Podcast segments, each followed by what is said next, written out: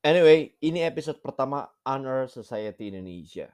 Podcast yang ngomongin cuman tentang prestasi-prestasi anak bangsa secara akademis yang jarang keliput dari media-media mainstream. So, pertama ini ngomongin tentang episode pertama ya. Gue baca ada prestasi yang terlewatkan mungkin ya. So, Bangga pelajar Indonesia raih 5 medali di Olimpiade Matematika Dunia. Gokil. Gila nggak tuh? Lu sanggup nggak lu matematika lu? Belum tentu bisa kan. Ini sampai Olimpiade guys.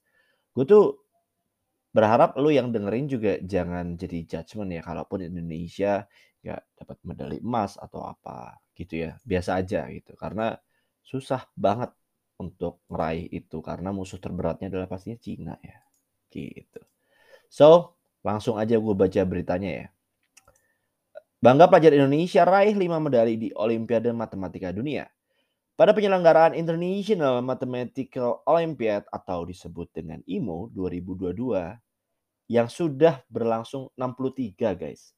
Tim Olimpiade Matematika Indonesia berhasil meraih satu medali perak empat medali perunggu, dan satu honorable mention di Oslo, Norwegia. Acara Olimpiade Sains tertua dan terbesar di dunia ini ditujukan bagi siswa SMA yang diikuti oleh 589 siswa dari 104 negara. Aplaus ya buat adik-adik kita. Gue nggak mungkin bilang teman-teman kita karena kita nggak seumuran. Ini ini gue masih amazed. Gue lanjut ya baca beritanya. Pelaksana tugas Kepala Pusat Prestasi Nasional Kementerian Pendidikan, Kebudayaan, Riset, dan Teknologi atau Kemendikbudristek Asep Sukmayadi menyampaikan apresiasi dan rasa bangganya atas capaian ini. Mengingat adanya keterbatasan kuantitas pembinaan akibat pandemi COVID-19 saat ini. Hasil yang dicapai oleh siswa-siswa Indonesia dengan mendapatkan satu medali perak, empat medali perunggu, dan satu honorable mention merupakan prestasi yang luar biasa di tengah berbagai keterbatasan yang dialami dalam sistem pembinaan tim di masa pandemi. Oke, okay. ya, ya, ya, ya, ya. Hmm, kita tidak usah terlalu fokus pada pemerintahnya ya. Lanjut ya. Dalam kompetisi IMO yang diselenggarakan selama dua hari tersebut, para peserta diminta mengerjakan enam soal matematika yang masing-masing terdiri dari tiga soal per hari dan harus dikerjakan dalam waktu empat setengah jam. Soalnya meliputi empat bidang yaitu aljabar, kombinatorika, geometri, dan teori bilangan. Soal yang diberikan merupakan soal-soal orisinal dengan tipe soal yang belum pernah dikerjakan oleh siswa sebelumnya. Kebayang gak sih lo? Misal nih ya, dengan otak-otak kayak kita yang ya syukur aja standar bisa aja di bawah ya. Ngikutin kayak gituan, dikasih soal yang nggak pernah ada. Itu lu cuma ngandelin apa yang ada di otak lu dong, nggak bisa nyontek. Dan orang-orang Indonesia kan suka, wih nyontek ah nyontek. Nggak bisa men. Ini makanya kita harus lebih kasih apresiasi dengan hal-hal seperti ini. Gitu ya. Uh, lanjut ya. Menurutnya untuk dapat mengerjakan soal-soal, Para peserta dituntut memiliki kecepatan berpikir, ketenangan mental, dan kreativitas tinggi. Asep mengungkapkan tak jarang para matematikawan profesional merasa kesulitan untuk mengerjakan soal-soal IMU dalam rentang waktu yang diberikan penyelenggara. Hmm, ya setuju sih kalau ini. Para peserta IMU ini sebagaimana telah terbukti sebelumnya di masa mendatang akan menjadi para ilmuwan matematikawan, insinyur, dan ekonom yang memberikan kontribusi besar bagi kemajuan ilmu dan teknologi. Ujarnya optimistis. Oke, ya kita semua berharap ya. Maksudnya orang-orang seperti mereka ini kan satu banding 100 juta mungkin. Atau satu banding juta lah ya. Nggak kalau 100 juta terlalu lebay. Dan sayang banget kalau bagi yang dengerin podcast ini kalau nggak bisa mensupport dengan baik ataupun nggak kasih jalur fast lane, kuliah cepat atau beasiswa gitu ya.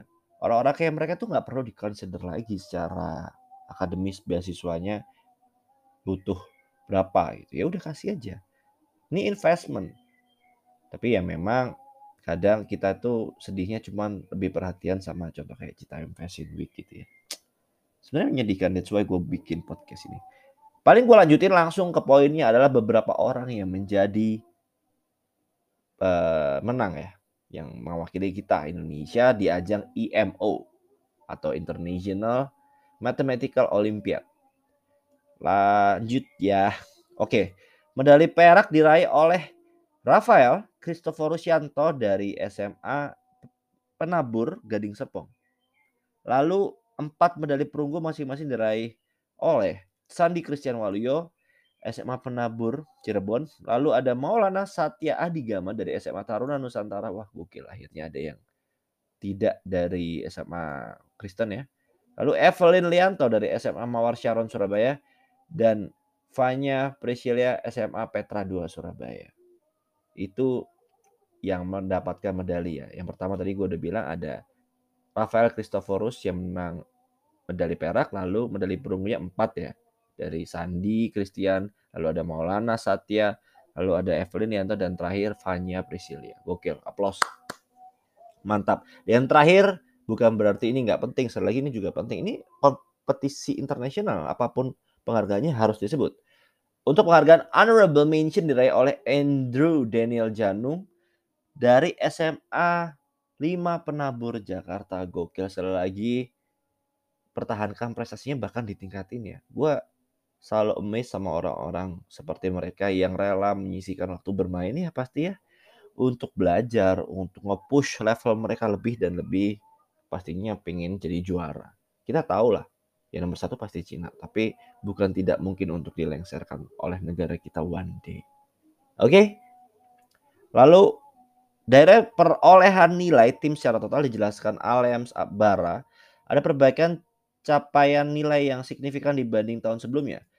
Pada tahun 2021 kata dia nilai total tim 99 sedangkan pada tahun ini nilainya total 151 akan tetapi kenaikan seperti ini tidak hanya dialami oleh Indonesia tapi juga negara-negara lain yang tingkat kenaikannya lebih tinggi dari kenaikan yang dialami oleh Indonesia. Dengan demikian meskipun nilainya naik ranking relatif Indonesia terhadap negara lain mengalami penurunan dari 32 ke 38. Gua sih berharap jangan berkecil hati ya karena pun ranking turun, yang penting kita terus semangat buat adik-adik kita yang jago matematika gini kalau nggak disupport sayang banget sih. Nggak harus memang semua orang jago matematika, cuman kalau ada yang jago jangan dikesampingkan itu aja saran gue. Baik itu dulu ya dari episode pertama Under Society Indonesia. Stay safe semuanya dan tetap support adik-adik atau generasi penerus bangsa kita. Bye-bye.